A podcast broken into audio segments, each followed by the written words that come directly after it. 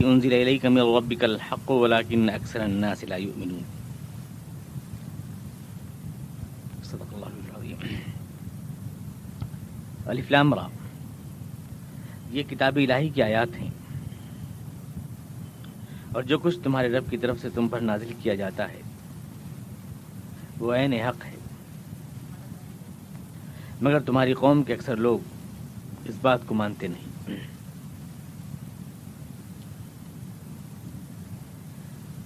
گزشتہ ہفتے میں نے اسی آیت پر درس دیا تھا۔ ہم نے آپ کو بتایا تھا کہ یہ آیت سراحت کے ساتھ اور وضاحت کے ساتھ یہ بتا رہی ہے کہ کتاب الہی کی آیات کے ساتھ ساتھ حضور اقدس کو جو اللہ کی طرف سے نازل کر کے وہی کی گئی وہ بھی عین حق ہے۔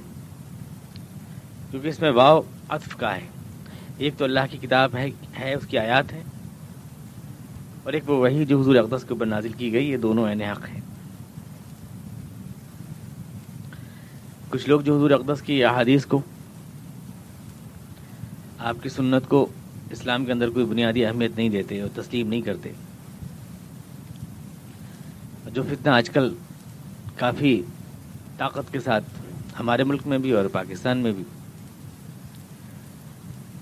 اٹھ رہا ہے، ان کے دلائل اور ان کی جو طرز فکر ہے وہ میں نے پچھلے ہفتے کچھ ابھی آپ سن بھی رہے تھے، شاید پچھلے ہفتے کا درس ہے وہ۔ وہ میں نے آپ کے سامنے پیش کیا تھا۔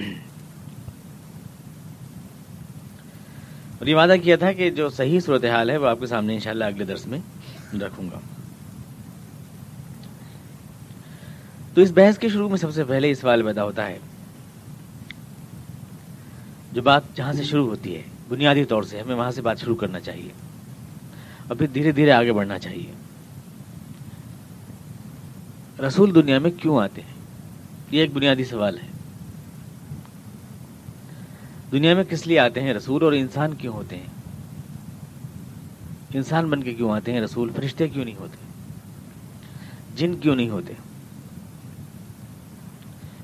اگر بات صرف اتنی ہو کہ اللہ کی کتاب پہنچانی ہے، تو اللہ کی کتاب پہنچانے کے لیے کوئی ضروری نہیں ہے کہ کوئی انسان آئے۔ کتاب آ جائے۔ اللہ کی، جیسے تورات آ گئی تھی، الواح لکھی ہوئی آ گئی تختیاں آ گئیں، لکھی ہوئی۔ قرآن کریم نازل اسی طرح سے ہو جاتا۔ رسول اگر ہے، تو رسول کو بھی انسان ہونے کی کیا ضرورت ہے؟ پیغام ہی تو پہنچانا ہے، کوئی بھی پہنچا دے۔ جن پہنچا دے، فرشتہ پہنچا دے۔ وہ انسان ہی کیوں ہوتا ہے؟ رسول انسان ہوتا ہے اور الگ سے آتا ہے۔ جب تک یہ سوال حل نہیں ہو، یہ بات آگے نہیں بڑھ سکتی۔ بات اگر صرف قرآن پہ ختم ہو جائے، تو کسی انسان کو بھیجنے کی ضرورت کیا ہے ساتھ میں؟ کتاب آ جائے صرف۔ رسول ظاہر اس لیے تو آتا ہے تاکہ وہ کتاب جو اللہ کی آئی ہے، اس کتاب کا عملی طور سے انتباہ کر کے دکھائے امپلیمنٹ کر کے دکھائے۔ نہ سیدھی کتاب آ جائے، کوئی فیکس آ جائے، کوئی ٹیلی فون آ جائے، اللہ میں کوئی آواز آ جائے۔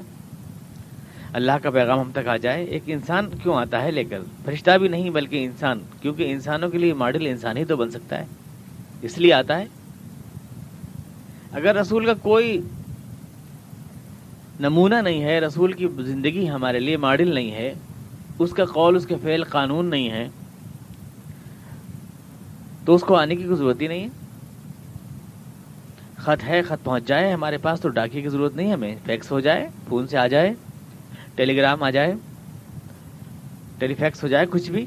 لیکن آدمی کی ضرورت تو جب پڑتی ہے، جب کسی چیز کو سمجھانا ہوتا ہے اور اس کا انتباق کر کے دکھانا ہوتا ہے۔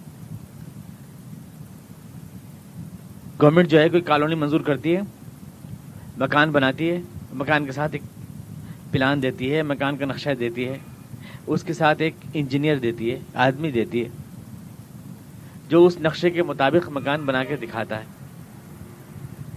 خالی نقشہ نہیں دیتی گورنمنٹ۔ اللہ کتاب کے ساتھ رسول کیوں دیتا ہے؟ اس لیے دیتا ہے کہ اس کتاب کو منطبق کر کے دکھایا جائے عملی طور سے، یہی مقصد ہے۔ ورنہ اگر رسول کا کوئی مقصد نہیں، تو رسول کو آنے کی ضرورت ہی نہیں۔ کتاب سیدھی آ جائے۔ اور پھر اس کے انسان ہونے کی تو کوئی ضرورت ہی نہیں۔ اور جب آیا ہے تو ظاہر ہے کہ اس کا قول، اس کا فعل، اس کی زندگی ہمارے لیے نمونہ ہونی چاہیے۔ اگر آیا ہے تو۔ یہ ایک بنیادی سوال ہے۔ جب تک اس سوال کو آدمی نہ طے کر لے، آگے بڑھنا مشکل ہے اس کا۔ جو آدمی یہ کہتا ہے کہ میں تو صرف قرآن کریم کو مانتا ہوں اور میں رسول کو نہیں مانتا یا رسول کے اقوال و فعال کو نہیں مانتا۔ ہوں اگر واقعی وہ اپنے اس دعویٰ میں سچ ہے کہ قرآن کریم ہی کو وہ مانتا ہے، تو آئیے قرآن کریم ہی سے پوچھیں کہ وہ کیا کہتا ہے، وہ آپ سے کیا منوانا چاہتا ہے؟ جو آدمی قرآن کریم کو ماننے کی بات کہہ رہا ہے، وہ آدمی ظاہر بات ہے کہ قرآن کریم کے ایک لفظ کے اوپر ایمان رکھتا ہے۔ اور جب ایمان رکھتا ہے تو قرآن کریم جو کہے اس کو ماننا چاہیے۔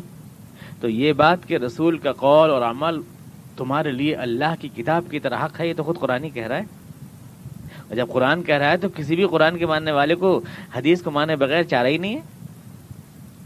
قرآن نے خود کہا، فلا وربك لا يؤمنون حتى يحكموك فيما شجر بينهم ثم لا يجدوا في انفسهم حرجا مما قضيت ويسلموا تسليما۔ قسم خدا کی یہ لوگ مسلمان ہو نہیں سکتے جب تک ایک اے رسول زندگی کے سارے معاملات میں یہ تمہارے ہر فیصلے کو قبول نہ کر لے۔ یہ تو قرآن کریم ہی کی آیت ہے۔ اور جو قرآن کریم کو ماننے کی بات کر رہا ہے وہ اس کو اس آیت کو بھی ماننا چاہیے۔ اور اس آیت کو اگر وہ مانے گا، تو ظاہر ہے کہ اسے رسول کی زندگی کو نمونہ بنانا پڑے گا۔ قرآن تو کہا کہ لقت کان لکم فی رسول اللہ اس الحسن اے انسانوں، میں نے تمہارے لیے رسول کو نمونہ بنا کے پیش کیا ہے۔ تو جس انسان کا قرآن پہ ایمان ہے، اور اس رسول کو نمونہ بھی بنانا چاہیے۔ بنانا پڑے گا قرآن کی روز۔ پھر قرآن نے تو کہا کہ یحل طیبات و یحرم علیہم الخبائث۔ یہ رسول تمہارے لیے پاک چیزوں کو حلال کرتا ہے، حرام چیزوں کو، ناپاک چیزوں کو حرام کرتا ہے۔ تو شریعت و تحریل و تحریم کا یہ اختیار تو خود قرآن کریم ہی عطا کر رہا ہے رسول کو، تو اگر تو آپ قرآن کو مانتے ہیں تو اس اختیار کو ماننا چاہیے رسول کے لیے۔ ورنہ تو قرآن پر ایمان کا دعویٰ ہی آپ کا غلط ہے۔ اصولی بات تو یہاں سے شروع ہوتی ہے کہ قرآن، جو سوالات اٹھیں گے بعد میں، ان سب کو میں اوائڈ نہیں کر رہا ہوں یا ان سے راہ فرار اختیار نہیں کر رہا ہوں، لیکن بات پہلے بنیاد سے شروع ہونی چاہیے۔ یہ سارے حق اللہ کے رسول کو دیے۔ وما كان لمؤمن ولا مؤمنة اذا قضى الله ورسوله امرا ان يكون له الخيرة من امرهم کوئی مسلمان مرد اور کوئی مسلمان عورت کو یہ حق نہیں کہ جب اللہ اور اس کے رسول کا فیصلہ سامنے آ جائے تو اس کے بعد اپنے ذاتی اختیار کے اوپر وہ زور دے ان يكون له الخيرة من امرهم اس کا کوئی ذاتی اختیار رہتا ہی نہیں ان کے بعد تو یہ چیز جو ہے جو بناز کی کہ رسول آیا ہے تو اس کا کوئی مقصد ہونا چاہیے، یہ تو خود قرآن کریم سے ثابت ہو رہا ہے۔ اور یہ کہ اس کے اقوال اور افعال رسول کے جو ہوتے ہیں وہ قرآن کا بیان ہوتے ہیں، یہ تو خود قرآن کریم ہی بتا رہا ہے۔ قرآن نے کہا انزلنا الیک ذکر لتبین للناس ما نزل الیہم اے رسول، ہم نے یہ قرآن آپ کے اوپر اس لیے نازل کیا ہے تاکہ آپ لوگوں کے لیے اس کی وضاحت کر دیں۔ قرآن ہم نے نازل کیا ہے، وضاحت آپ کریں گے۔ تو رسول، وضاحت کا اختیار تو وہی اللہ دے رہا ہے رسول خدا کو جس نے قرآن کریم نازل کیا ہے۔ للناس اور یہ ظاہر یہ وضاحت قرآن سے الگ ہے۔ قرآن نے کہا، حضور اقدس جو ہے جب وہی نازل ہوتی تھی قرآن کریم کی، سورہ قیامہ کی آیت ہے، تو آپ تیزی کے ساتھ اس کو پڑھتے تھے کہ زبان سے آپ کی جو ہے کوئی لفظ رہ نہ جائے، یاد کرنے میں آپ چوک نہ جائیں۔ تو آپ جلدی جلدی زبان چلاتے تھے یاد کرنے کے لیے۔ تو قرآن کریم میں ہدایت آئی کہ لا تحرک بھی لسان کا لتا چلا بھی زبان کو زیادہ تیزی سے نہ ہلائیں رسول، آپ زیادہ تیزی سے یاد نہ کریں۔ ان علینہ جمع ہو وقرآن یہ کتاب جمع ہوگی ہماری ذمہ داری ہے. یہ کتاب قیامت تک پڑھی جائے گی ہماری ذمہ داری ہے. ان علینہ جمع ہوا قرآن سما ان علینہ بیانہ پھر یہ کہ اس کتاب کی وضاحت ہو جائے، یہ بھی ہماری ذمہ داری ہے. تو معلوم ہوا کہ قرآن کے ساتھ ساتھ ایک اور شے ہے، بیان قرآن. قرآن ہماری ذمہ داری اور قرآن کا بیان بھی ہماری ذمہ داری. تو قرآن تو یہ ہے ہمارے سامنے. اور بیان قرآن کیا ہے؟ ظاہر ہے وہ حضور اقدس کی قول و فعل و سنت ہے، ظاہر ہے۔ وہ قرآن سے الگ ہونا چاہیے نا کہ سما ہے۔ قرآن ہماری ذمہ داری سما اور اس کے بعد اس کا بیان بھی ہماری ذمہ داری۔ تو بیان کوئی الگ شے ہے، قرآن سے الگ ہے۔ کوئی الگ شے ہے۔ جو رسول خدا جس کے لیے معمور کیے گئے ہیں وہ کا ذکر لی تو آپ اس لیے بھیجے گئے رسول، تاکہ آپ اس کی وضاحت کر دیں سراہد کر دیں۔ تو یہ مقام جو آدمی خود کو اہل قرآن کہتا ہے، حدیث کا انکار کر کے اسے یہ حق اس لیے نہیں کہ قرآن ہی نے یہ حق قرآن ہی نے تو آپ پر لازم کیا کہ آپ رسول خدا کے اقوال و افعال کو حجت بنائیں اپنے لیے۔ اور یہ قرآن کی روح سے آپ کے لیے لازمی قرار پایا۔ اب ہوتے ہیں جو اشکالات کھڑے ہوتے ہیں اور جو سوالات کھڑے ہوئے جو آپ نے پچھلے بھی بار سنے۔ اور اگر کچھ باتیں رہ گئی ہوں تو آپ اس کو وضاحت کر سکتے ہیں۔ ابھی بھی ہمارے درس کے ایک ساتھی نے بڑی محنت کے ساتھ وہ سارے سوالات اس درس سے اکٹھے کر لیے ہیں۔ میں اس کو جو ہے پوائنٹ وائز آپ کے سامنے الگ الگ جو ہے اس کو صاف کرتا ہوں۔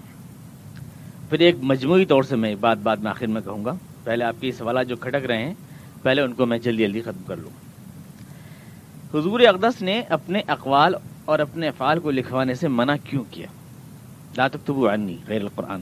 اگر اگر اگر حدیث جو ہے اور اگر سنت جو ہے اسلام کے اندر کوئی اہمیت رکھتی ہے، آئینی اہمیت رکھتی ہے، تو آپ نے پھر منع کیوں فرمایا؟ قرآن کو تو آپ نے لکھنے کا حکم فرمایا، قرآن کے لکھنے کے تو آپ نے انتظامات فرمائے، لیکن حدیث کو لکھنے کا آپ نے نصفی کا انتظام نہیں فرمایا، بلکہ جن لوگوں نے لکھنے کی کوشش کی ان کو بھی آپ نے روک دیا، اور جو لکھا گیا تھا اس کو بھی آپ نے چلوا دیا۔ تو ایسا کیوں ہوا؟ یہ ایک سوال ہے جو سب سے پہلے آیا سامنے۔ تو میں نے آپ سے عرض کیا، قرآن کریم جو ہے قانونی ٹیکسٹ ہے ہمارا، اس میں کوئی شک نہیں، اور وضاحت ہے حدیث۔ سراحت ہے حدیث۔ بیان کیا ہے حضور اقدس نے۔ قرآن میں آیا سلاد نماز قائم کرو، لیکن نماز کیا شے ہے؟ اس کو پڑھ کے بتایا رسول خدا صاحب تسلیم نے۔ زکوٰۃ دو، لیکن کب، کن حالات میں کتنی یہ کر کے دکھایا رسول خدا صاحب تسلیم نے۔ روزہ رکھو، لیکن کب، کس مہینے میں، کن شرائط کے ساتھ کر کے دکھایا رسول خدا صاحب نے۔ قرآن میں صرف الفاظ آئے، تفصیل و تشریح حضور اقدس نے فرمائی۔ تمام قوانین کا ہی عالم ہے، قرآن نے بنیادی اصول دیے، ان کی تفصیلی اصول حضور نے عطا فرمائے۔ حدیث اور اور سنت کے ذریعے سے۔ ان دونوں چیزوں کو الگ ہونا ضروری ہے۔ آپ جانتے ہیں، قرآن کریم ایک ایسے ملک میں نازل ہوا تھا جہاں لکھنے پڑھنے کا دستور نہیں تھا۔ پہلے آپ اس سوسائٹی کو سمجھ لیں جس سوسائٹی میں قرآن کریم نازل ہوا، اس کا سائز کتنا تھا پہلے یہ سمجھ لیں۔ نبے کروڑ یا بیانوے کروڑ کی آبادی نہیں تھی اس ملک کی۔ لاکھوں میں تھی صرف اس کی آبادی۔ چند لاکھ میں۔ حجت الوداع میں حضور اقدس کے خطبے میں، آخری خطبے میں ایک لاکھ چوالیس ہزار صحابہ کے نام ہے یہ تقریباً اس ملک کی ساری آبادی سے مٹائی۔ یہ سمجھ لیں آپ۔ بہت بڑی آبادی نہیں ہے اس ملک کی۔ اور اس ملک میں لکھنے پڑھنے کا دستور بھی نہیں ہے۔ پورے ملک میں صرف سترہ آدمی ایسے ہیں جو لکھ پڑھ سکتے ہیں۔ پورے ملک میں صرف سترہ آدمی ایسے ہیں۔ قرآن کریم کو حضور اقدس علیہ وسلم لکھوا رہے ہیں۔ اس لیے کہ الکتاب ہے۔ قرآن کریم نے شروع ہی میں کہا کہ ذالک الکتاب ایک کتاب ہے، لکھی جائے۔ اس کو لکھا جائے کتاب کی حیثیت سے۔ اب ایک شرح ہے حضور اقدس کی۔ اس ملک میں اور ایک ٹیکسٹ ہے قانون، ایک اصل ٹیکسٹ اور ایک اس کی شرح جو حدیث کی شکل میں ہوتی ہے، سنت۔ ان دونوں کو گڑبڑ نہیں کیا جا سکتا۔ جو لوگ قانون سے واقف ہو جانتے ہیں کہ اگر ایک چیز کو، مثال تو بھائی، یہ اصل ہے اور یہ اس کی شرح ہے۔ اگر میں اس کو اصل قرار دے دوں، اس کو شرح قرار دے دوں، تو بات کچھ سے کچھ بن جاتی ہے۔ جو اصل ہے، اس کو اصل رہنا چاہیے، جو شرح ہے، اس کو شرح رہنا چاہیے۔ اب قرآن کریم اگر اصل قانون ہے اس کی کتابت ہو رہی ہے، لکھا جا رہا ہے۔ حضور اقدس نے کاتبان وہی مقرر فرمائے۔ آپ کی جو شرح ہے، جو آپ اپنے اقوال اور اپنے افعال اور اپنے اعمال سے فرما رہے ہیں، اگر اس کو بھی لکھا جائے، تو عرب کے دور دراز گاؤں میں، گوشوں میں، گاؤں میں رہنے والے لوگوں میں یہ فرق کرنا دشوار ہے کہ کون سی اصل ہے اور کون سی شرح ہے۔ یہ گڑمٹ ہو جائے گا، جیسے کہ پہلی کتابیں ہوئی جیل ہوئی اولڈ ٹیسٹامنٹ یا نیو ٹیسٹامنٹ سب گڑمٹ ہوا۔ کوئی فرضی ہوائی بات نہیں جو میں کہہ رہا ہوں، یہی بات کہہ کر حضور اقدس نے منع فرمایا۔ اور یہی بات حضرت عمر فاروق اللہ نے فرمائی کہ حضور اقوال افعال کو لوگ قرآن سمجھنے لگیں گے۔ اس لیے آپ نے فرمایا، لا تک تبو انی غیر القرآن۔ قرآن کے علاوہ کوئی چیز مت لکھو میری طرف سے۔ یہ آپ نے فرمایا جس کو منکرین حدیث پیش کرتے ہیں۔ لیکن حدیث کا اگلا ٹکڑا کیا ہے؟ ولاکن حدثو عنی لیکن زبانی طور سے بیان کرو میری باتوں کو۔ لا تکتبو عنی غیر القرآن۔ لکھو نہیں۔ تاکہ قرآن کے ساتھ گڑمٹ نہ ہو جائے۔ پتے پر لکھا ہے کوئی مذہبی شکل میں ہے نہیں، کوئی پریس ہے نہیں، جہاں چھپ کی چیزیں نکلتی ہیں۔ کھال پر، چمڑے پر، پتھروں پر، جھلی کے اوپر اس طرح سے لکھی ہوئی ہیں چیزیں، ہڈیوں پر۔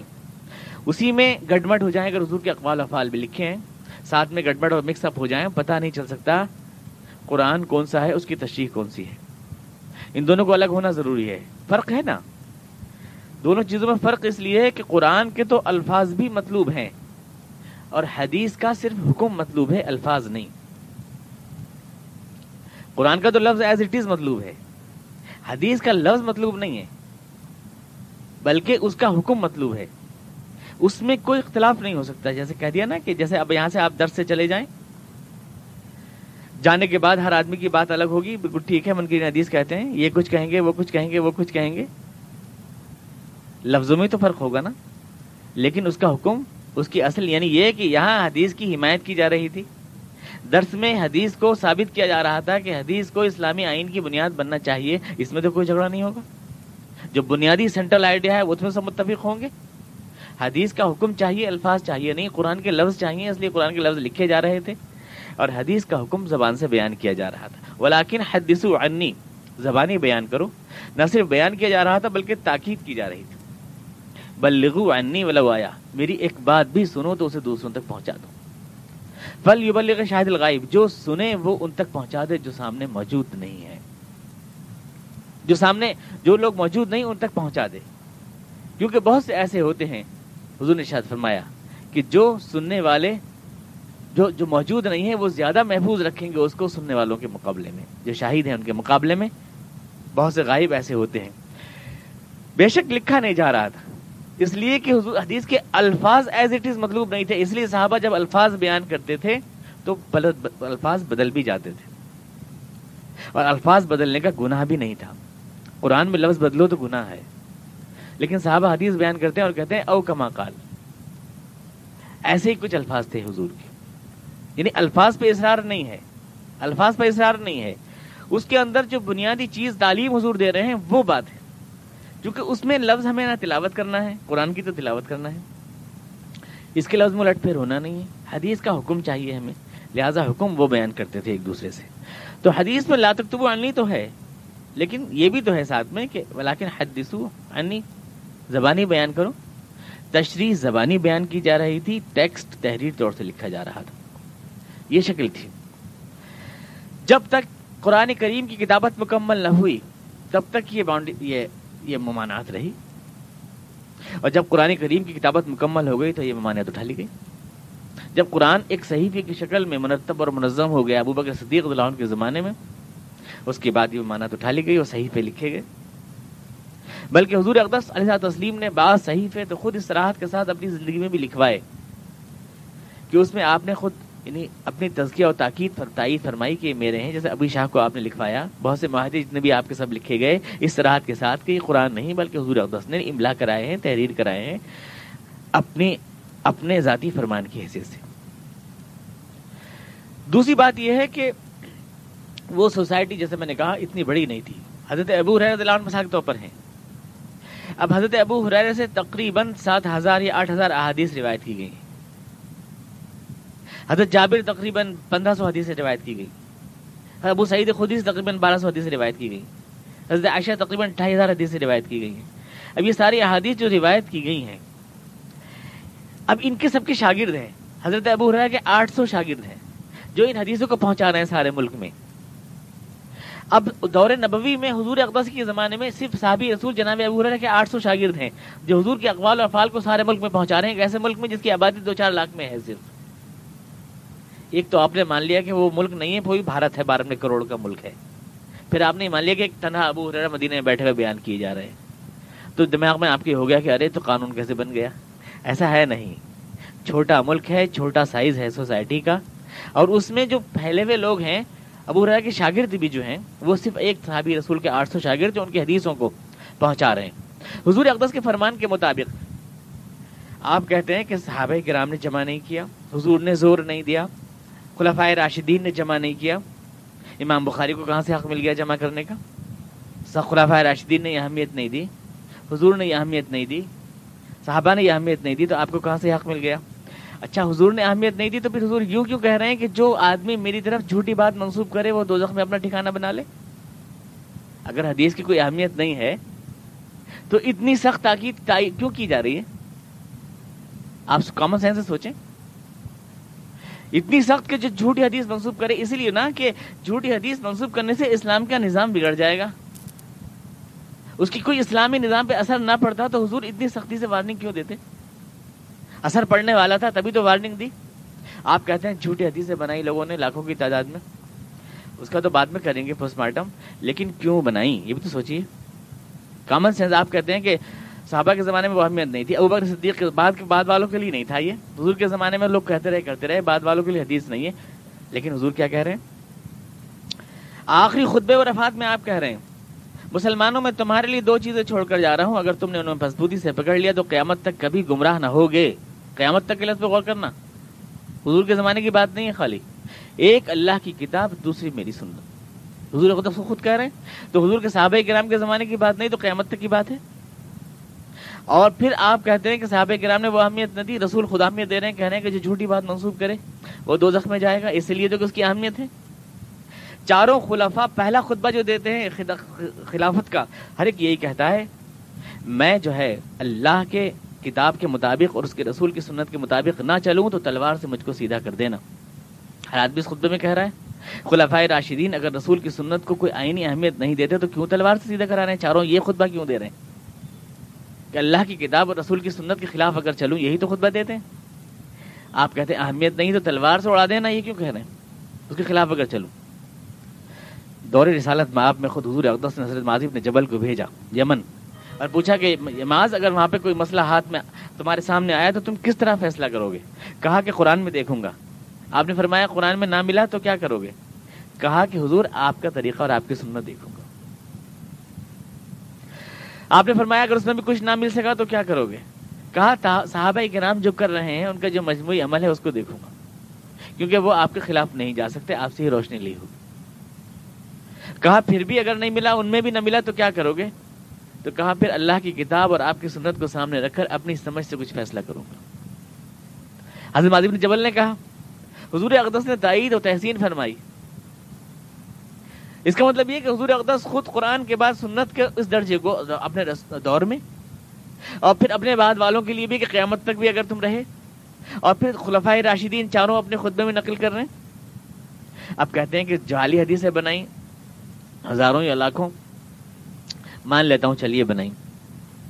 بحث کی خاطر کیوں آ... لیکن ایک بات سوچے جعلی چیز کیوں بنائی جاتی ہے؟ اگر کوئی اہمیت نہ ہو کسی شے کی، جعلی چیز کیوں بنائی جاتی ہے؟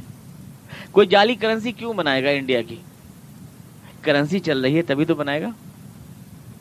اگر کرنسی چل ہی نہیں رہی ہوگی تو جعلی کرنسی کیوں بنائے گا کوئی؟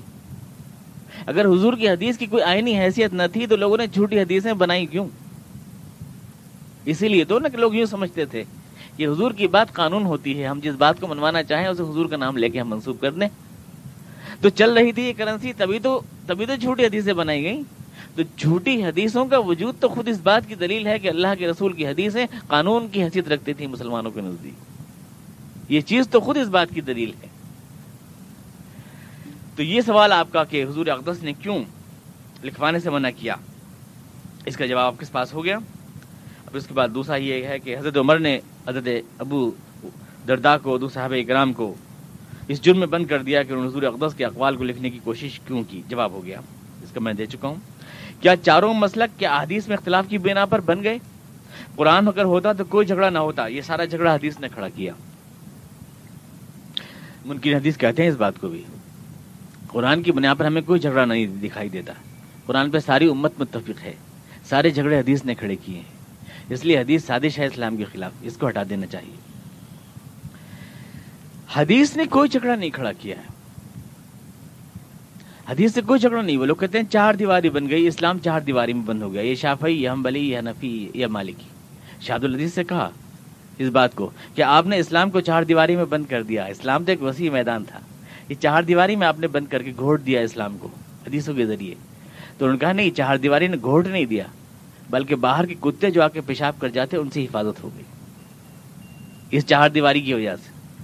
اسلام کی جو تخصصات ہیں اور اسلام کی اپنی جو خصوصیات ہیں، وہ حدیث نے باقی رکھی، حدیث نے کوئی جھگڑا نہیں کیا۔ سمجھنے کا فرق ہوتا ہے، کسی بھی چیز کے ایکسپلینیشن میں فرق ہو جاتا ہے۔ اس کو قانون قانون کے اوپر اس کا دوش نہیں دیا جاتا۔ مثال کے طور پر میں آپ کو کئی بار مثال دے چکا ہوں۔ یہ درس یوں ہی ہوتا رہے، میں یہ کہہ کے چلا جاؤں یہاں سے۔ سب لوگ جو یہاں بیٹھے ہیں، وہ اس کی الگ الگ توجہ کریں۔ درس یوں ہی ہوتا رہے کہ مطلب ایک صاحب یہ لیں۔ کہ میرا مطلب یہ تھا کہ یہ جو میں حدیث کے اس بات پہ درس دے رہا ہوں، حدیث کو یوں ہی ثابت کیا جاتا رہے کہ حدیث قانون کی بنیاد ہے۔ دوسرے کہ نہیں، لفظ درس بولا تھا صرف ٹاپک کوئی بھی ہو ایک قرآن کی تفسیر کا سلسلہ چلتا رہے مطلب یہ تھا۔ تیسرا کہے کہ نہیں مطلب یہ تھا کہ یہی درس جو حلقہ درس قرآن کے تحت چلتا ہے، اس اسکول میں ہوتا ہے، یوں ہی چلتا رہے، اسی فکر کے ساتھ۔ اور چوتھا کہے کہ یوں ہی مائک رکھے اور یوں ہی بیٹری رکھے اور اسی ٹیبل پہ اور اسی طرح سے ہوتا رہے۔ اور ہر ایک اپنی بات پہ اصرار کرتا رہے۔ تو یہ حقیقت میں یہ نہیں کہ جھگڑا ڈال دیا میں نے، بلکہ ان میں سے ہر ایک یہ کوشش کر رہا ہے کہ جو بات میں نے کہی اس کو صحیح طور سے امپلیمنٹ کر دیا جائے۔ جتنے بھی ہمارے ایم کرام ہیں، انہوں نے حدیث کو صحیح طور سے سمجھنے کی کوشش کی ہے۔ وہ حدیث حدیث نے جھگڑا نہیں ڈالا ہے، بلکہ انہوں نے حدیث کو زیادہ سے زیادہ صحیح طور سے عمل کرنے کی کوشش کی ہے۔ صرف۔ مثلا حضور نے فرمایا کہ آپ جب آمین کہتے تو آپ آواز کھینچتے تھے مطلب یہاں سوتا ہوں۔ کسی نے اس کا مطلب یہ لیا کہ آپ امین نہیں کہتے تھے بلکہ آمین کہتے تھے۔ آواز کو کھینچتے تھے۔ کسی نے اس کا مطلب یہ لیا کہ آپ آواز کو اٹھاتے تھے، رفع اب یہاں سوتا ہوں۔ دوسرے بھی سن لیں۔ ان میں سے ہر ایک اس حدیث پر عمل کرنے کی کوشش کر رہا ہے۔ حدیث نے جھگڑا نہیں کھڑا کیا ہے۔ اس بات کو آپ سمجھیں۔ بلکہ حدیث کی تعبیر اور تشریح کے اندر اختلاف ہوا ذہنوں میں۔ حدیث اپنی جگہ ایک ہی ہے۔ اور اس کو سمجھنے میں اختلاف ہوا۔ یہ اختلاف نہیں تھا، یہ توسع تھا حقیقت میں۔ میں تو بلکہ اس بات کو جرت کے ساتھ کہنا چاہتا ہوں آپ سے۔ ہم لوگوں نے اپنی بیوقوفی کی بنا پر جس چیز کو اختلاف سمجھا، وہ اللہ کی طرف سے کنسیشن تھا۔ ہاتھ یہاں باندھے حضور نے یہاں باندھ لیے، کبھی یہاں باندھ لیے، کبھی یہاں باندھ لیے۔ یہ توسع کے لیے تھا کہ اس کی کوئی اہمیت نہیں، آپ کہیں بھی باندھ سکتے ہیں۔ لوگوں نے اس پہ لڑنا شروع کر دیا کہ یہاں باندھتے تھے، نہیں، یہاں باندھتے تھے، نہیں، یہاں باندھتے تھے۔ جس نے دیکھا یہاں باندھتے تھے، وہ اس پہ لڑ رہا ہے۔ دیکھا یہاں باندھتے تھے، وہ اس پہ لڑ رہا ہے۔ اس کا مطلب صرف یہ تھا کہ کوئی اہمیت نہیں دی ہے اس بات کی۔ آپ جہاں چاہیں باندھ لیں۔ پیر میں آپ اتنا فاصلہ رکھتے تھے کہ اتنا فاصلہ رکھتے تھے۔ اس پہ لوگ لڑنے لگے۔ حالانکہ حضور جیسا ہوا نا، آپ نے ہر حالت میں نماز پڑھی ہے۔ ہاتھ اٹھا کے اللہ اکبر بھی کہا ہے، نہیں بھی کہا۔ مطلب صرف یہ تھا کہ ان باتوں پہ لڑنے کی ضرورت نہیں تھی۔ ان کا کوئی تعلق نظام دین اور تشریح دین سے نہیں ہے۔ ان کا تعلق اس بات سے نہیں کہ ان کے اوپر جھگڑے کیے جائیں، بلکہ آپ یوں کر لیں یا یوں کر لیں، جیسے چاہیں کر لیں۔ مطلب یہ تھا۔ اب اگر ہم نے اپنی حماقت سے اس کو جھگڑے کی علامت بنا لیا، تو حدیث کو الزام نہیں دینا چاہیے اس چیز کا۔ بلکہ امت میں جو اتفاق ہے اس وقت وہ حدیث کی بنا پر ہے۔ اگر حدیث نہ ہوتی تو قرآن کی بنا پر اتفاق، زبردست اختلاف ہو جاتا۔ آپ سمجھیں؟ قرآن نے کہا، نماز پڑھو، بتایا تو نہیں، کیسے پڑھو؟ اب کوئی پنڈت جی مندر میں بیٹھ کے دھیان دھیان کر رہے ہیں، کہہ رہے ہیں سلاد کے مانا تو دھیان کرنے کے آتے ہیں، میں کر تو رہا ہوں دھیان۔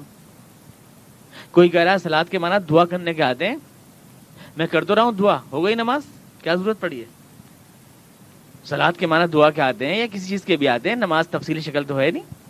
اگر قرآنی بیس ہوتا، صرف تو اتنا جھگڑا ہوتا، اتنا جھگڑا ہوتا کہ دس شکلیں انڈونیشیا کا اسلام الگ ہوتا، ملائیشیا کا اسلام الگ ہوتا، عرب کا اسلام الگ ہوتا۔ زکوٰۃ کا مطلب کوئی کچھ بتاتا، کوئی کچھ بتاتا؟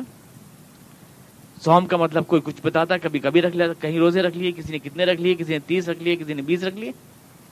حدیث نے مہینہ طے کیا، دن طے کیے، حدیث نے نماز کی شکل طے کی، حدیث نے حج کی شکل طے کی، حدیث نے زکوٰۃ کی شکل طے کی، وہ اختلاف جو پیدا ہو جاتے ہیں ان کو تو بند کر دیا، حدیث نے ایک شکل بنا کے دے دیا آپ کو۔ اب ساری دنیا میں جہاں چلے جائیں مسلمان پہچانے جاتے ہیں، وہی مسجد، وہی نماز کا طریقہ، وہی وضو، وہی کھڑے ہونا، وہی سب وہی ماحول صاف پتہ چلتا ہے، یہ مسلمان ملت ایک رنگ میں رنگی ہوئی، اس ایک رنگ میں حدیث نے رنگا۔ اور نہ ہوتی حضور کی سنت اور حدیث؟ اور صرف قرآن سے ڈائریکٹ کوئی غلام محمد پرویز سمجھنے کی کوشش کرتا، تو اس قرآن سے کمیونزم بھی نکال لیتا سوشلزم بھی نکال لیتا، ہر چیز نکال لیتا۔ ہر شکل کا مسلمان وجود میں آ جاتا۔ اب اگر بعض احادیث کے سمجھنے میں انٹرپریٹیشن میں کچھ فرق ہوا ہے۔ تو اس کا دوش حدیث کو نہیں دے سکتے۔ I P C Indian penal court بھی اگر ہندوستان کورٹوں میں آپ جا کر دیکھیں لائرس ہیں، جو وکیل ہیں، وہ کلائیں بحث کرتے ہیں، وہ کہتے ہیں اس قانون کا یہ مطلب ہے۔ دوسرا کہتا ہے اس قانون کا یہ مطلب ہے۔ اس کی بحث الگ ہے، اس کی بحث الگ ہے۔ تو کیا ان کی بحث کو ہم یہ کہہ کر کہ ارے بھائی، یہ قانون تو بڑا جھگڑا کر رہا ہے۔ دیکھو، یہ وکیل یہ کچھ کہہ رہا ہے، وہ وکیل کچھ کہہ رہا ہے، اس قانون کو اٹھا کے ہی پھینک دینا چاہیے۔ یہ تو اپنے انٹرپریٹیشن سمجھنے کا وہ، ہم کس طرح سمجھتے ہیں؟ قانون کو اس کا دوش نہیں دیا جاتا ہے، بلکہ جو اس کو انٹرپریٹ کر رہے ہیں، وہ اس کو صحیح طور سے سمجھنے کی کوشش کرتے ہیں۔ حدیث ہمارا قانون ہے۔ لیکن قانون کا کیا لکھا جانا ضروری ہے؟ وہ کہتے ہیں کہ حدیث کے بنیادی ویکنیس یہ ہے کہ وہ لکھی ہوئی نہیں ہے۔ تو کیا کیا جو چیز لکھی ہوئی نہ ہو، وہ مستند نہیں ہوتی؟ حقیقت میں کوئی چیز لکھنے سے مستند نہیں ہو جاتی۔ آدمی اور افراد کی شہادت اس کو مستند بناتی ہے۔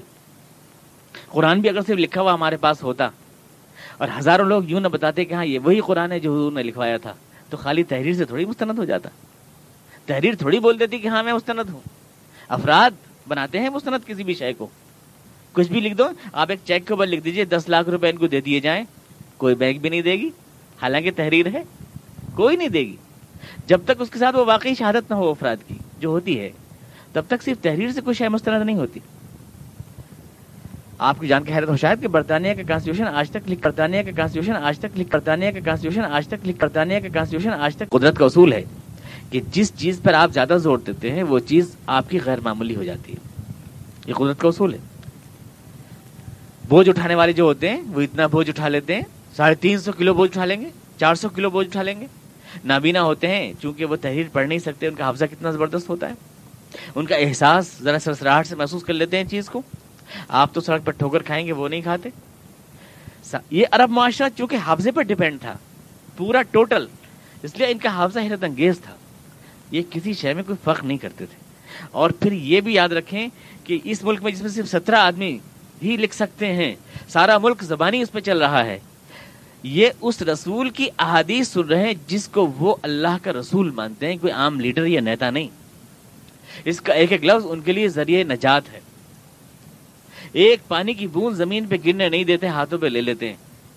حضور اقدس اگر تھوکتے بھی ہیں تو ہاتھوں پہ لے لیتے صحابہ گرام اس لیے کہ یہ سمجھتے ہیں کہ اس شخص سے ہماری نجات وابستہ ہے۔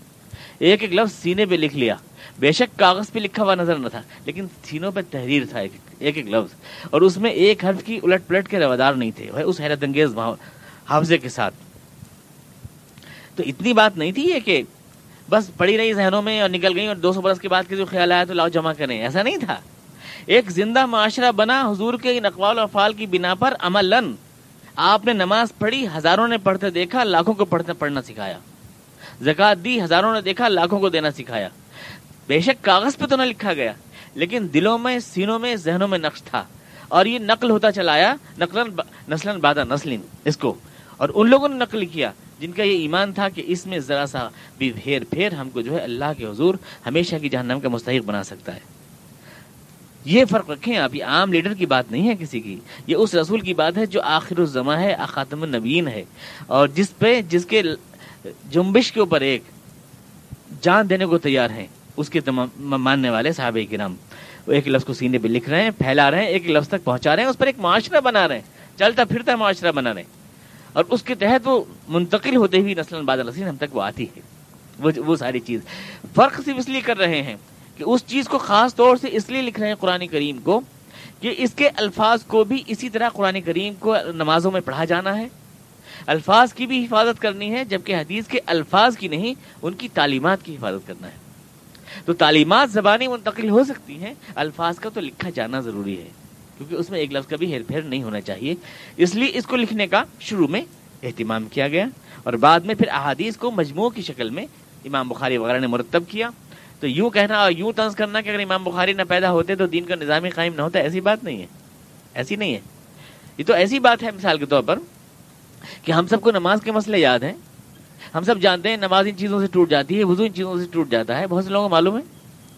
اب کسی کے ذہن میں خیال آیا کہ لاؤ ان سارے مسئلوں کو میں اکٹھا کر کے کتاب چھاپ دوں ایک تو کیا آپ یوں کہیں گے، ارے یہ کتاب نہ چھپتی تو کیا اسلام کا فریضہ زکا نمازی ادا نہ ہوتا؟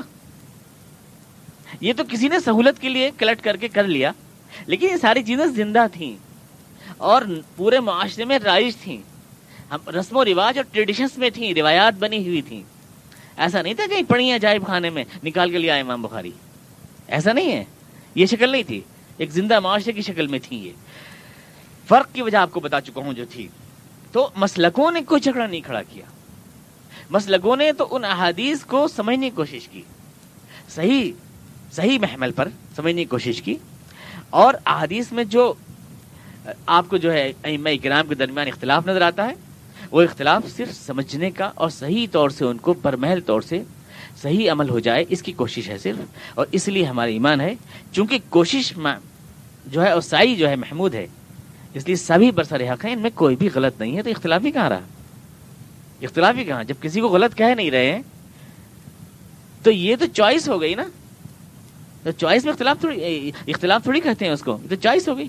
آپ اس درس میں رکشا میں بیٹھ کے بھی آ سکتے ہیں، سائیکل سے بھی آ سکتے ہیں، پیدل بھی آ سکتے ہیں، اور سب اختلاف کر دیا آپ نے۔ سب کے لیے آپ ایک گاڑی کا انتظام کرتے تو آپ نے جھگڑا کھڑا کر دیا آپ نے۔ جھگڑا نہیں ہے تو چوائس ہے۔ اس کو جھگڑا نہیں کہتے ہیں۔ آپ یوں بھی کر سکتے ہیں، اور اسی سے ہمارے تمدن کی رنگا رنگی قائم ہے۔ لیکن اسلام کی جو بنیادی چیز ہے اسلام قائم ہے معاشرہ، وہ ایک ہے حدیث کی برکت سے پوری دنیا کے اندر۔ یہ اتحاد پیدا کیا ہے، اس نے اختلاف کوئی نہیں پیدا کیا ہے۔ اذان جو ہے، اسی مسجد میں ہو رہی ہے؟ جی۔ اچھا۔ چلنے دیں اسے۔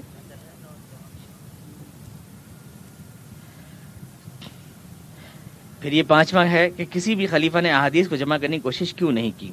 پھر احادیث کو دو سو سال کے بعد امام بخاری اور امام مسلم جیسے حضرات نے جمع کیا۔ اگر یہ کام اتنا ہی ضروری تھا تو صحابہ کرام کیوں اس نیک کام سے محروم رہے اور انہیں اس کی اہمیت کیوں نہیں محسوس کی؟ اور میرے خیال سے اس کا جواب ہو چکا ہے۔ جو جتنی باتیں میں نے کہی ہیں، یہ بات آ چکی ہے۔ ان کا جواب آ چکا ہے۔ آپ کہتے ہیں کہ حضور اقدس سے غلطیاں بھی سرزد ہوئیں اور ان پر اللہ کی تنبیہ بھی ہوئی۔ تو پھر یہ کیسے معلوم ہو کہ اللہ کی وہی ہے کہ اللہ کے رسول کی طرف سے، اپنی طرف سے یہ بات ہے؟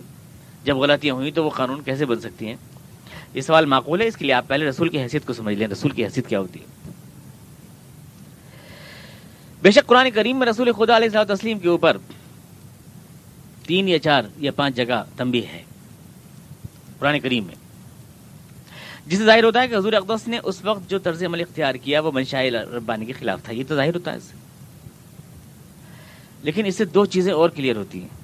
پہلا تو یہ کہ حضور اقدس نے اللہ کی وہی کو منوان ہم تک پہنچا دیا، یہاں تک کہ اگر آپ پر تمبی ہوئی تو اس کو بھی پہنچا دیا۔ اللہ، اگر آپ کے اوپر تمبی بھی ہوئی اللہ کی طرف سے تو وہ بھی آپ نے چھپائی نہیں۔ وما ہوا الغیب بزنین اور دوسری یہ بات ثابت ہوئی کہ حضور اقدس کے جن اقوال بار میں ذرا بھی یہ شک ہو سکتا تھا کہ پتہ نہیں، یہ آپ کے ہیں کہ اللہ کے ہیں، ان کی ان کے کلیفیکیشن ہو گیا، وضاحت ہو گئی۔ اللہ تعالیٰ نے خود ہی چیزوں کی وضاحت کر دی۔ اب جو چیز بچی اس میں تو کوئی ڈاؤٹ نہیں رہا۔ اب یہ سوال آپ کیوں کر رہے ہیں؟ جہاں شک ہو سکتا تھا، وہ تو خدا نے خود ہی کلیئر کر دیا۔ اب تو جو آپ کے پاس حضور کا اسوا بچا، وہ پورا کا پورا واجب العمل بچا آپ کے لیے۔ ہاں اتنا ہے کہ حضور اقدس علیہ السلام پر چوبیس گھنٹے تو وہی نہیں آتی تھی۔ قرآن کریم وہی کے طور پہ نازل ہوتا تھا اور آپ کو اللہ کی طرف سے ہدایات ملتی تھی لیکن چوبیس گھنٹے وہی نازل نہیں ہوتی تھی۔ حضور اقدس کی اپنی ایک ذاتی زندگی بھی تھی۔ آپ ہر بات جو ہے، کچھ ذاتی حیثیت سے بھی کرتے تھے۔ آپ نے کچھ عادتیں ہیں آپ کی، آپ نے کدو کھایا ہے۔ آپ نے کپڑے پہنے ہیں، مخصوص انداز کے، جوتا پہنا ہے، کھلا ہوا آپ نے، بٹن نہیں لگایا، کانٹا لگایا ہے تکما لگایا ہے آپ نے۔ یہ آپ کے ایک انداز ہے زندگی کا۔ وہی الہی کی روح سے واجب نہیں ہے، شریعت نہیں ہے ہمارے لیے۔ حضور کی اقدس کی عادت ہے، یوں محبت میں کوئی اپنائے حضور کی ادائیں تو یہ محبت کا ثبوت تو ہے، لیکن قانون نہیں ہے۔ قانون نہیں ہے یہ کہ ہم بھی کدو کھائیں۔ اور ہم بھی جو ہے بٹن نہ لگائیں، یہ ہمارے لیے قانون نہیں ہے۔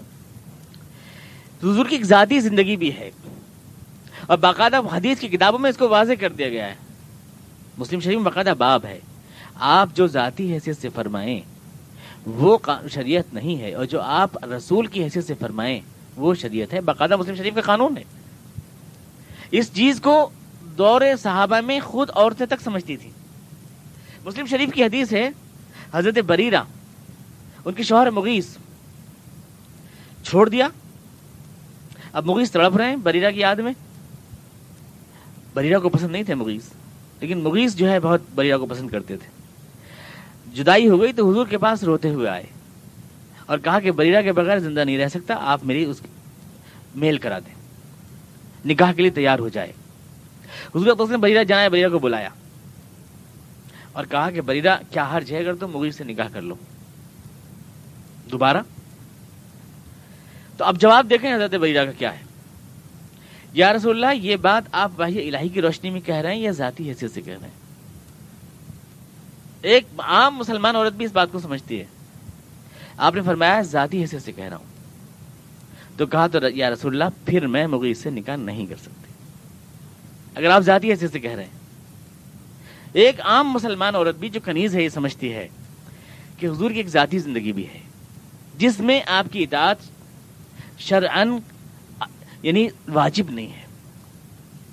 اس بات کو وہ سمجھ رہی ہے۔ اور آپ کی ایک رسول ہونے کی حیثیت ہے جو آپ وہی الہی کی روشنی فرمائیں۔ اس کو مزید وضاحت دیکھیے بخاری شریف کی حدیث کرتی ہے۔ حضور اقدس گئے کھجور لوگ میں، کھجور میں قلم لگا رہے تھے لوگ پالینیشن جس کو کہتے ہیں۔ آپ نے کہا، کیا ہر جگہ ایسا نہ کرو؟ تعبیر کہتے ہیں عربی میں۔ صحابہ کرام نے چھوڑ دی۔ آئے تو سب، کھجور خراب ہو گئی۔ تو حضور اقدس نے فرمایا جا کے کھجور خراب ہو گئی تو آپ نے فرمایا اب تم آگے بھی پوری دنیا کو تم دنیا کے معاملات میں اچھا تجربہ رکھتے ہو لوگوں۔ لہٰذا اپنے تجربے کی روشنی میں جو چاہے کرو، لیکن میں اللہ کی طرف سے اگر تم کو کچھ بتاؤں تو وہ کبھی غلط نہیں ہو سکتا۔ تو حضور اقبص کی ایک ذاتی حیثیت ہے کہ اللہ کی طرف سے آپ جو بتاتے ہیں۔ لیکن یہ بات ہے کہ جہاں آپ نے ذاتی حیثیت سے کچھ کہا ہے، وہاں آپ نے وضاحت کر دی ہے کہ یہ میری ذاتی بات ہے۔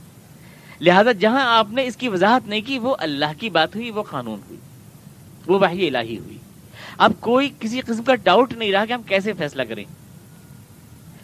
مقدموں میں حضور سے غلط فیصلے ہوئے اگر، تو یہ اس بات کی دلیل نہیں کہ آپ جو کچھ بھی کرتے تھے وہی الہی کی روشنی میں نہیں کرتے تھے، یہ اس قانون کو نہیں ماننا چاہیے۔ ایک ہے قانون، ایک ہے اس کا اس کو امپلیمنٹ کرنا۔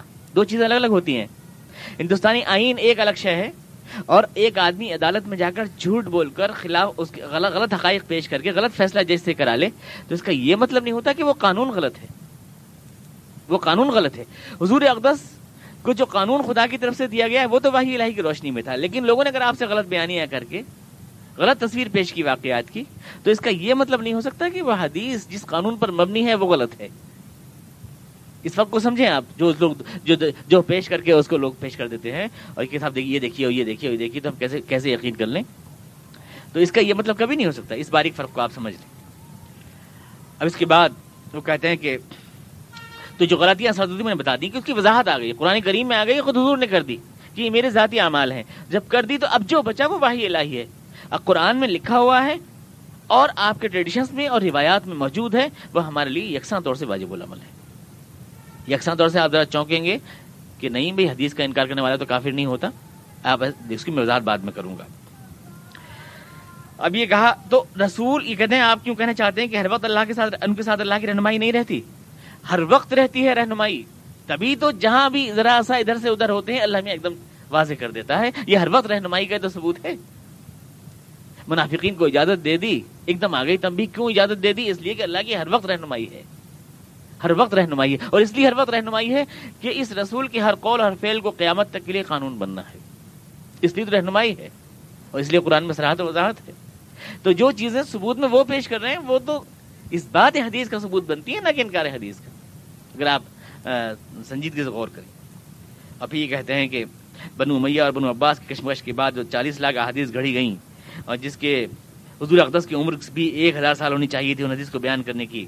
اگر ان میں سے کچھ حدیثیں چھاٹ لی بھی گئیں تو یہ کیسے پتا چلے گا یہ سچی حدیث ہے میں نے آپ سے عرض کیا نا۔ پورا ایک معاشرہ ہے جو معاشرہ حضور کی حدیث پر برپا ہوا۔ اور جیسے ایک صحت مند ہاضمے میں مکھی اپنا بھی اگل دیتے ہیں ہاضمہ غلط مکھی جو اگر آپ کھا لے تو اپنا اگل جاتی ہے۔ یہ جھوٹی حدیثیں قبول کہاں کی گئیں؟ کہاں اس پر عمل ہوا؟ کس نے ان کو تسلیم کیا؟ تمام محدثین کرام نے ایک ایک جھوٹے آدمی کو جنہوں نے روایتیں بنائی تھی سب کا ریکارڈ رکھ دیا ہے کہ یہ ہیں جھوٹے گڑنے والے جو گڑ رہے ہیں باقاعدہ۔ اسی نام سے گڑ رہے ہیں، یہاں رہتے ہیں گیارہ لاکھ آدمیوں کی پورا بایو ڈاٹا گیارہ لاکھ انسانوں کا، مکمل، مرتب کیا ہے۔ یہ ایسا حیرت انگیز کام ہے جو دنیا کی ہسٹری میں کہیں ہوا نہیں۔ فن رجال کا یہ کام۔ پورا، زندگی میں کسی شخص نے اگر ایک بار بھی جھوٹ بولا ہے تو اس کی کوئی حدیث پوری زندگی میں کبھی لی نہیں گئی۔ اگر کبھی بھی شہادت مل گئی کہ اس نے جھوٹ بولا تھا۔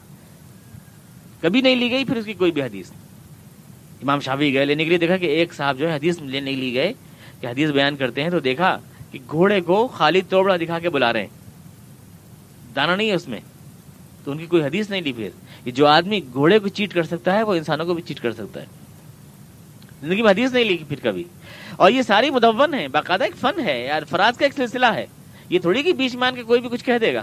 اور پھر جو مقدمات عدالتوں میں فیصلے ہوئے، زمینوں کے، اراضی کے، جائیداد کے ترکے کے بٹوارے کے حضور کے حدیث کے اوپر مبنی جو فیصلے ہوئے، آپ کیا سمجھتے ہیں کہ عدالتوں میں، ان عدالتوں میں ابو یوسف کی عدالتیں، یا اس سے پہلے کی جو عدالتیں قادر شرح کی ویب نے کاب کی عدالتیں، جس میں حدیثوں کی بنیاد پر فیصلے ہوئے، جس آدمی کا حق جا رہا ہے، جس کی زمین جا رہی ہے، جس کا مکان جا رہا ہے، جس کی جس کے بچے حضانت میں جا رہے ہیں، کیا وہ اتنی آسانی سے جھوٹی حدیثوں پہ اپنا مقدمہ ہروا دے گا؟ انہوں نے ہرنے دیے ہوں گے؟ حضور کے زمانے سے لے کر عدالت، اسلامی عدالت کا سلسلہ مسلسل جاری رہا۔ وہ مجسٹریٹ، وہ جج جو اسلامی عدالت کے تھے، پوری چھان پٹک کے بعد ہی کسی حدیث کو جو ہے تسلیم آرگومنٹ مانتے اور دلیل مانتے ہوں گے ضرور مان لیں گے۔ وہ ساری چیزیں روایات کی شکل میں موجود رہیں صحابہ کے سینوں میں، اور وہ سب میں بتا چکا ہوں ان کے حیرت انگیز حافظہ۔ اور یہ چیز کہ یہ شخص جس سے ہم حدیث لے رہے ہیں، اس کے خلاف جھوٹ نہیں بولا جا سکتا۔ صحابہ کرام کے بارے میں تو تصور نہیں کر سکتے۔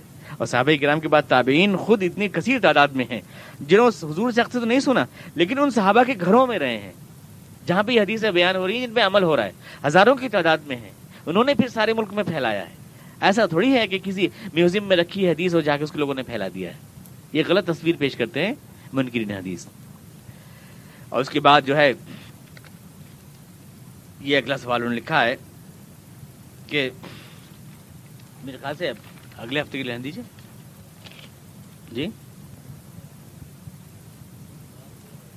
ساڑھے آٹھ ہو رہے ہیں جھوٹی حدیث سے کچھ میں نے آپ کو مثالیں دی تھیں۔ وہ نقل کی ہیں۔ اللہ تعالیٰ کی آنکھ دکھی تو فرشت اس کی عادت کو گئے۔ پھر اللہ نے جب اپنے آپ کو پیدا کرنا چاہا تو پہلے اس نے گھوڑے کو پیدا کیا۔ گھوڑے کے پسینے سے اپنے آپ کو پیدا کیا۔ اللہ نے جب حروف کو پیدا کیا تو پہلے الف پیدا کیا تو وہ کھڑا ہو گیا اور بے سجدے میں گر گئی۔ یہ ساری حدیثیں اس طرح کی جتنی بھی ہیں، جھوٹی حدیثیں، کبوتری اور یہ۔ تو وہ حدیثیں تو جھوٹی ہیں ہی اور جھوٹے ریکارڈ میں موجود ہیں۔ اور جو محدثین نے جھوٹا ریکارڈ جمع کیا اس میں لکھ دی گئی ہیں۔ اب تو ان کو حدیث کی بحث میں پیش کرنا ہی بیکار ہے۔ پیش کرنا ہی بیکار ہے۔ یوں تو طواف کے دوران کچھ لوگ جیب بھی کاٹ لیتے ہیں خانے کعبہ میں۔ ایسے اللہ خدا سے غافل اور آخرت فراموش لوگ تو ہر دور میں رہے ہیں۔ اگر یہ دور عباسی اور دور اس میں ہو گئے اور اس طرح جھوٹ انہوں نے بولے، تو وہ اپنے جھوٹ کے ساتھ اور اس ریکارڈ کے ساتھ جھوٹے تھے موجود ہیں، اس کو تسلیم نہیں کیا گیا ان حدیثوں کو۔ نہ اسلام کے لٹریچر میں کہیں آئی ہیں، نہ ان کو کسی نے مانا ہے۔ اور یہ بھی آپ کی غلط فہمی دور کر لیں کہ لاکھوں میں سے چند ہزار امام بخاری نے چھاٹی ہیں۔ ایسا نہیں ہے۔ کہ لاکھوں میں سے چند ہزار۔ وہ لاکھوں نہیں ہے ایک حضور کا ایک حدیث دس آدمی بیان کرتے ہیں تو وہ دس حدیثیں مانی جاتی ہیں۔ امام بخاری نے ریپیٹیشن کو ختم کیا ہے صرف۔ تو وہ سات ہزار رہ گئی ہیں لیکن ساری حدیثیں انہوں نے لی ہیں جتنی بھی ہیں۔ اس دو سچی حدیثیں جتنی بھی ہیں، سب لی ہیں۔ انہیں کو آپ صنعت سے پھیلائیں تو وہ لاکھوں بن جائیں گی۔ وہی حدیث لاکھوں بن جائیں گی۔ پھر صنعت کا ریپیٹیشن ختم کیا ہے انہوں نے۔ ایک بات انہوں نے مجھ سے کہی، ایک انہوں نے کہی، ایک انہوں نے کہی، الگ الگ حدیثیں گنی جاتی ہیں، سب۔ لیکن انہوں نے اس کو ختم کر کے مضبوط صنعت کے ساتھ اس کو نقل کر دیا ہے۔ اس حدیث کو صرف یہ کیا ہے۔ تو ریپیٹیشن کو ختم کیا ہے۔ لاکھوں میں سے چند ہزار چھاٹ لی ہیں، ایسا نہیں ہے۔ یہ صورت حال اور یہ پوزیشن نہیں ہے۔ اب یہ کچھ حدیث ہیں جو انہوں نے پیش کی ہیں مثال کے طور پر بخاری اور مسلم سے کہ اس یہ ہم کیسے تسلیم کر لیں؟ تو ان حدیثوں کے بارے میں بھی ایک چھوٹی سی تفصیل میں آپ کو سامنے رکھنا چاہتا ہوں۔ اس پہ اعلان کرتے ہیں مائک کے اوپر آ کے آپ۔ بات درس کے نماز یہی ہوگی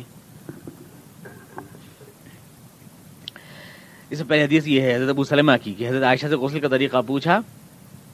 تو آپ نے باریک پردہ سامنے رکھ کر ایک غیر محرم آدمی کے سامنے غسل فرمایا، بخاری شریف کی حدیث۔ یہ انہوں نے جو اس میں نقل کیا، اور آپ تو ان کی حدیث کو نقل کرتے ہیں۔ میرے پاس کا حوالہ ہے۔ منکی حدیث عبدالسمد بدائی اسلم جراج پوری غلامت پرویز صاحب، اور یہاں کے بھی کچھ عامل بالقرآن و سننا جس کو نقل کرتے ہیں۔ بخاری جلد اول، صفحہ انتیس پہ یہ حدیث ہے۔ ایسے نہیں ہے۔ جیسے بیان کرتے ہیں، ایسے نہیں ہے۔ اس میں بہت ہیر پھیر ہے۔ پہلی بات تو یہ ہے کہ غیر مرد نہیں ہے، سگے بھانجے ہیں حضرت عائشہ کے۔ حضرت اسما کے بیٹے، سگے بھانجے حضرت عائشہ کے۔ غیر مرد کے سامنے کھڑے ہو کے غسل کیا۔ سامنے کا لفظ نہیں ہے۔ باریک پردہ کہیں نہیں ہے۔ یہ سب بڑھائی ہوئی چیزیں ہیں۔ عوام کے سامنے خوفناک تصویر بنانے کے لیے۔ حضرت ابو سلمہ بیٹھے ہیں اور وہ بھانجے حضرت عائشہ کے سگے غسل کر رہی ہیں، ایک پیالہ پانی میں ایک سامنے سر کے بال کیسے دھل جاتے ہیں؟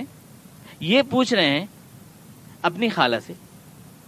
ایک بالکل گھر میں رہنے والا ہر وقت کا بچہ یہ پوچھ رہا ہے اپنی خالہ سے، کیسے دھل جاتے تھے؟ ایک سا میں حضور کے بال ایسی جگہ بیٹھی نہا رہی ہیں زمانے میں مکان جو ہے نیچی نیچی دیواریں ہیں، سر صرف بال دکھ رہا ہے، بیٹھی ہوئی نہا رہی ہیں۔ وہیں پہ پیارا ڈال کے دکھا دیا کہ ایسے نہا لیتے تھے، ایسے دھل جاتے تھے بال۔ اب اس میں پردہ غائب کر کے باریک پردہ لگایا۔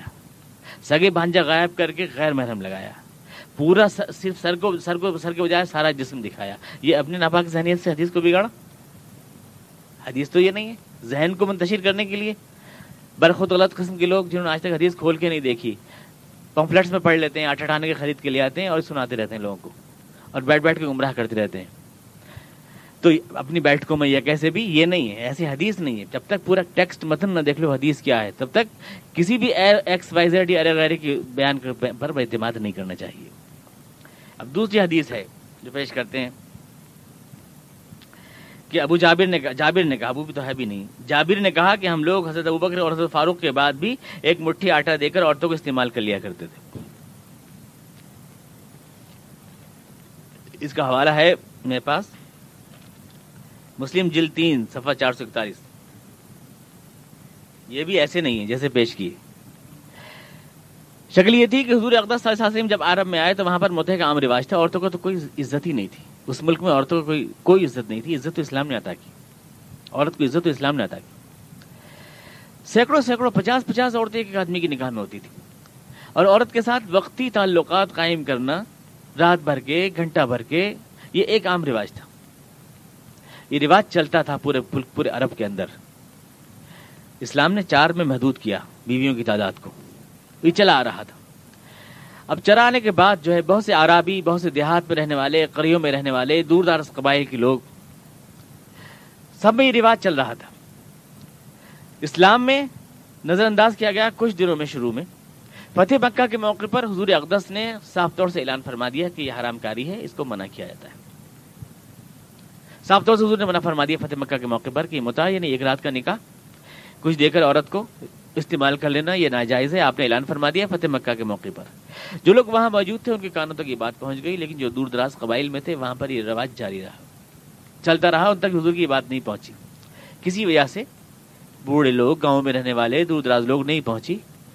اس واقعے کو نقل کر رہے ہیں کہ یہ بات حضور کے زمانے میں بھی چلتی رہی، حتیٰ کہ حضرت عمر نے سراحت کے ساتھ حضور اقدس کے فتح مکہ کے اعلان کا حوالہ دے کے اس کو بند کرایا۔ اتنی سی بات ہے اس صحابہ کے نام کو دکھا رہے ہیں مدعا کرتے ہوئے۔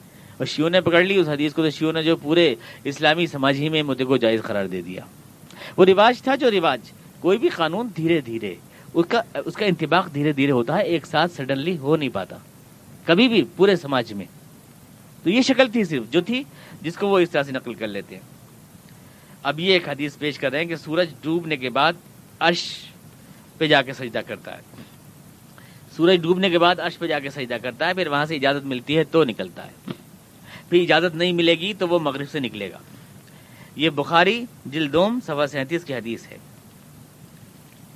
تو حرج کیا ہے؟ اس میں کیا پریشانی؟ یہ حدیث ہے تو اس میں پریشانی کیا ہے؟ سورج کا کوئی ناک، کوئی ماتھا تو ہوتا نہیں جو وہ سجدہ کرتا ہے۔ سجدے کا مطلب کیا ہے؟ پہلے یہ جانے۔ یہ تو ہر آدمی کو دکھ رہا ہے، سورج جو بھی دیکھ رہا ہے کہ اس کے نہ کوئی ناک ہے، نہ کوئی ماتھا ہے۔ سجدہ کرنے کا مطلب ہے اللہ کے فرمان کے آگے جھک جانا۔ سورج کا کوئی مشرق نہیں ہوتا، وہ تو ہر وقت نکلتا ہے۔ قرآن خود کہہ رہا ہے، رب المشارقی والمغارب۔ ایک مشرق نہیں ہے، کتنے مشرق ہیں؟ ہر آن مشرق ہے، ہر آن مغرب ہے۔ آج سورج یہاں ڈوبتا ہے، اسی سیکنڈ کہیں نکلتا ہے۔ ہر وقت مشرق ہے۔ ہر وقت سورج جو ہے، گویا کہ اللہ کے آگے سجدریز ہے۔ اللہ کی اجازت نکلنے کے لیے مانگ رہا ہے۔ جس دن اس کو نکلنے کی اجازت ملے گی، وہ بیک ہو جائے گا۔ جیسے کوئی بھی چیز آپ گھمائیں، تو آخری چکر الٹا ہی کاٹتی ہے وہ۔ تو سورج جب زمین الٹا گھومے گی، تو الٹی طرف سے نکلتا دکھائی دے گا۔ اس دن اس کو اجازت نہیں ہوگی آگے بڑھنے کی۔ جب تک اس کے لیے مشیق ہیں، جب تک خدا کی اجازت مل رہی ہے۔ سجدے کا مطلب ہوا خدا سے اجازت مانگنا۔ اللہ کے عرش کوئی کوئی چوکی سمجھ رہے ہیں کہ جو عرش کے نیچے جا کے سجدہ کر لیتا ہے؟ کوئی اللہ میں کسی چوکی میں بیٹھا ہے کیا؟ ذہن میں بٹھا لیا کہ عرش چوکی ہے کوئی۔ اور سورج صاحب ماتھا ناک لے کے عرش کے آگے جھک گئے۔ یہ تو آپ نے بنایا نا۔ اللہ کا تو وجود مجسم تھوڑی ہے وہ۔ اور اس کا کوئی عرش، کوئی لکڑی سے بنا ہوا تھوڑی ہے، کسی بڑھئی تھوڑی بنایا ہے۔ جہاں جا کے سورج ماتھا ٹیک رہا ہے۔ ایسا نہیں ہے۔ عرش بھی ایک تمثیلی چیز ہے۔ اس کائنات کا جو سینٹر ہے وہ عرش ہے۔ ہر چیز کا ایک وسط ہوتا ہے جہاں سے آپریٹ ہوتی ہے وہ چیز۔ ایک مرکز ہر تنظیم کا، ہر چیز کا، ہر آرگنیشن کا ہوتا ہے، ہر آفس کا۔ اس کائنات کا جو مرکزی دفتر ہے، جہاں سے سارے اللہ کے احکامات نافذ ہوتے ہیں، وہی عرش ہے۔ اور اللہ کے ان احکامات کا محتاج ہے دنیا کی ہر شے۔ تو حضور اقدس اپنے صحابہ کرام کا جو مشاہدہ و علم و فہم ہے، اس کے مطابق اسے بھی بتا رہے ہیں کہ ہر آن مش... نکلنے کے لیے سورج اللہ کی اجازت کا محتاج ہے۔ اور جس روز یہ اجازت اس کو نہیں ہوگی، اس روز وہ بیک ہو جائے گا۔ یہ بات ہے صرف۔ یہ سارا منظر تو آپ نے خود بنایا کہ عرش جا رہے ہیں، گاڑی میں بیٹھ کر سورج کہیں جا رہا ہے، پھر اترا، پھر سجدہ کیا، پھر رات بھر پڑا رہا، پھر وہاں سے اجازت لے کے پرمیشن لے کے واپس آیا۔ جب گیٹ پاس میں لیا تو ادھر کو نکلا ہی تو آپ نے بنایا نا۔ حدیث میں تو کہیں نہیں ہے۔ حدیث میں یہ بات نہیں، حدیث میں اتنی کہہ رہی ہے کہ سورج عرش الہی کے آگے سجدریز ہے یعنی اللہ کی اجازت مانگ رہا ہے نکلنے کے لیے، مشرق میں، جس روز اس کو مشرق سے نکلنے کی اجازت نہ ہوگی، وہ مغرب سے نکلے گا۔ جب آگے بڑھنے کا اس کا سفر ختم ہو جائے گا، اس چیز کو، اور پھر ایک بات یہ بھی دیکھیں کہ رسول جو کچھ بھی بتاتے ہیں، تعلیمات تو اللہ کی ہوتی ہیں، زبان ان کی اپنی ہوتی ہے۔ زبان ان کی اپنی ہوتی ہے۔ اگر کسی حدیث میں آپ یہ ثابت بھی کر دیں کہ اللہ کے رسول نے مقامی حقائق کے مطابق باتیں سمجھائیں، مقامی ذہنوں کے مطابق، تو یہ تو ہونا چاہیے۔ اگر آج کے لوگوں کے سامنے، صحابہ کرام کے سامنے کوئی آدمی جو ہے اٹامک انرجی کی باتیں کرنے لگے تو ان کی سمجھ میں پڑے گا، کیا کیا ہدایت ان کو ملے گی؟ ہر آدمی سے اس کے علم و فہم کے مطابق بات کی جاتی ہے۔ اللہ کی آیات کو، اللہ کی باتوں کو مخاطب کے ذہن کے مطابق سمجھایا جاتا ہے۔ اگر یہ معلوم بھی ہو جائے کہ چلیے حضور کی فلاں بات جو ہے وہ ان کے علم کے مطابق تھی، تو اس میں اعتراض کی کون سی بات ہو جاتی ہے؟ جبکہ حضور نے تو یہ بات کہی بھی نہیں۔ اسی بتا رہے ہیں کہ عرش یعنی اللہ کی اجازت، سورج مانگتا ہے سجدریز ہوتا ہے یعنی اجازت مانگتا ہے۔ جب مشرق سے نکلنے کی اجازت نہیں ملے تو مغرب سے نکلے گا۔ یعنی واپس ہو جائے گا، آگے نہیں بڑھ سکے گا، بیک ہو جائے گا۔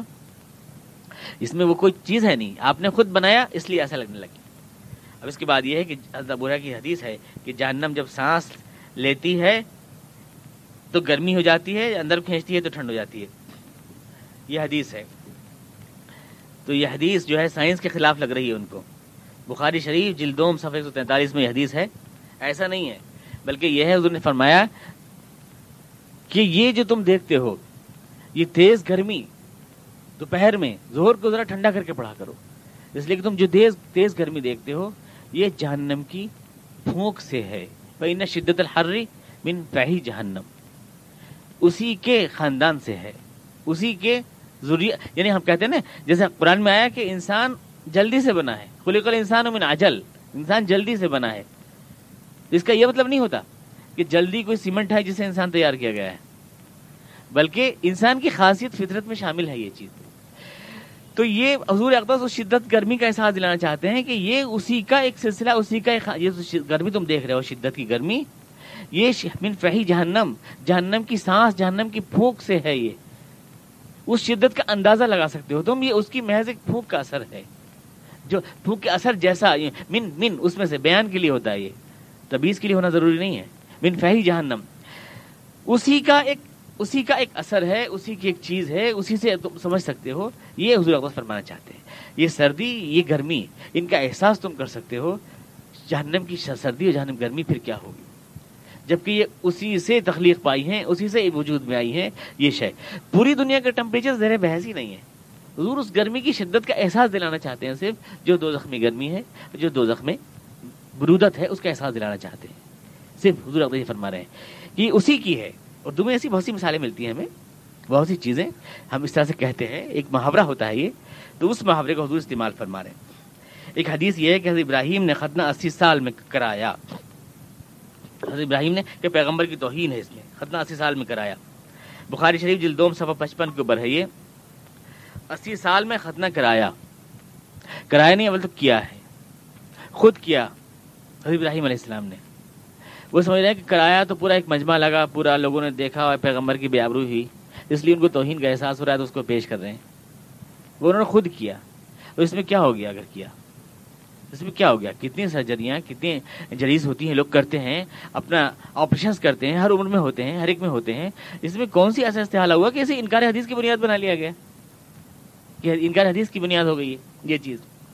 اور پھر یہ کہتی ہے کہ حدیث کہتی ہے کہ حضور اقدس نے کھاد کے ڈھیر پہ کھڑے ہو کر ہمارے سامنے پیشاب کیا۔ یہ سولہویں حدیث ہے اور اس کا حوالہ ہے۔ حضرت حضیفہ سے ہے یہ۔ بخاری جلد اول صفحہ چھتیس کے اوپر ہے۔ حضرت حضیفہ سے روایت ہے۔ ایک تو سامنے کا لفظ نہیں ہے حدیث میں۔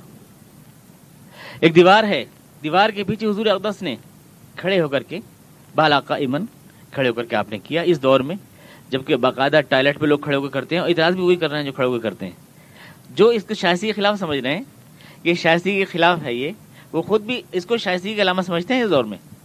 جو حضور پہ اعتراض کر رہے ہیں کہ حضور نے ایسا کیا تو یہ حدیث نہیں رہی۔ یہ کیوں نہیں؟ حضور اقدس کو کوئی عذر ہے؟ آپ کے گھٹنوں میں تکلیف ہے، وہاں پر جو وہ کوڑا گھر ہے، وہ کوڑا گھر ڈھالدار ہے۔ بیٹھنے سے کپڑے ناپاک ہو سکتے ہیں وہاں پر۔ صحابہ کرام دیوار کے اس پار ہیں۔ یہ ایک قوم کا سباتا ہے سباتا تو قومی نتا سباتا تو قومی یہ قوم کی کوڑا ڈالنے کی جگہ ہے جو دیوار کے پیچھے ہے۔ صحابہ کرام دیوار کے اس طرف ہے وہاں پر حضور اقدس کو دیکھ رہے ہیں۔ حضور اقدس بیٹھ نہیں پا سکتے کیوں ڈھالدار جگہ پر بیٹھنے کے قابل آپ کے گھٹنے نہیں ہے پھر اندیشہ یہ بھی ہے کہ آپ کے کپڑے جو ہے وہ ہو جائیں گے۔ تو حضور مجبوراً ایسا کر رہے ہیں کھڑے ہو کر۔ یہ تو اس بات کا ثبوت ہے کہ اگر آپ کو ضرورت ہو تو آپ بھی ایسا کر سکتے ہیں۔ یہ آپ کے لیے ایک پرمیشن ہے صرف۔ اس میں اعتراض کا کون سا سوال ہے؟ ایسے حالات انسان کو پیش آ سکتے ہیں۔ جب آدمی مجبور ہو جائے اور اس وضع کو اختیار نہ کر سکے، اللہ کے رسول اگر آئے کر سکے، اللہ کے رسول اگر آئے کر سکے، اللہ کے رسول اگر آئے کر سکے، اللہ کے رسول نہ کر سکے، اللہ کے رسول اگر آپ کو ایک الاؤنس دے رہے ہیں یا اجازت دے رہے ہیں، تو اس میں اعتراض کی کیا بات ہوگی؟ اور آپ کہتے ہیں ناشائستگی تو آپ بڑے شائستہ ہیں۔ ریسٹورانوں میں اسٹیشنوں کے اوپر پلیٹ فارموں پہ کھڑے ہو کے آپ خود کرتے ہیں، حدیث پہ آپ بیان، آپ تنظ فرما رہے ہیں اور حدیث کو آپ انکار کے طور پہ پیش کر رہے ہیں، حضور اقدس، اور حدیث کو آپ انکار کے طور پہ پیش کر رہے ہیں، حضور اقدس، محض مجبوری میں، گھٹنوں میں آپ کی تکلیف ہے ڈھالدار جگہ ہے، کپڑے ناپاک ہو سکتے ہیں، آپ کو اجازت دینے کے لیے، کیونکہ آپ کا تو ہر عمل قانون ہے، آپ ہی کے لیے کہ آپ کو بھی ایسے حالات پیش آ سکتے ہیں، یہ کہہ رہے ہیں، تو اس میں اعتراض کی کیا بات ہو گئی کیا آپ اس میں اعتراض کر رہے ہیں؟ حدیث کہتی ہے کہ ابراہیم نے تین جھوٹ بولے تو کیا تو کیا پیغمبر جھوٹ بول سکتے ہیں؟ پیغمبر کو جھوٹا بنا رہی ہے حدیث، تین جھوٹ شفاعت نہیں کر سکیں گے، بخاری شریف کی حدیث ہے، ایسا نہیں ہے۔ بلکہ صرف یہ ہے کہ لوگ جب آئیں گے، حضرت ابراہیم کے پاس حضرت ابراہیم نہیں جائیں گے شفاعت کرنے کے لیے، اور یوں کہیں گے، مجھے خدا کے پاس جانے سے شرم آتی ہے، کیونکہ میں نے تین بار غلط بیانی کی ہے۔ یہ ہے حدیث۔ کیا ہے حضرت ابراہیم کی غلط بیانی؟ معلوم ہے آپ کو؟ جو حدیث میں ذکر کی گئی ہیں، وہ کیا ہے غلط بیانی ذرا آپ کامن سینس سوچے تو صحیح۔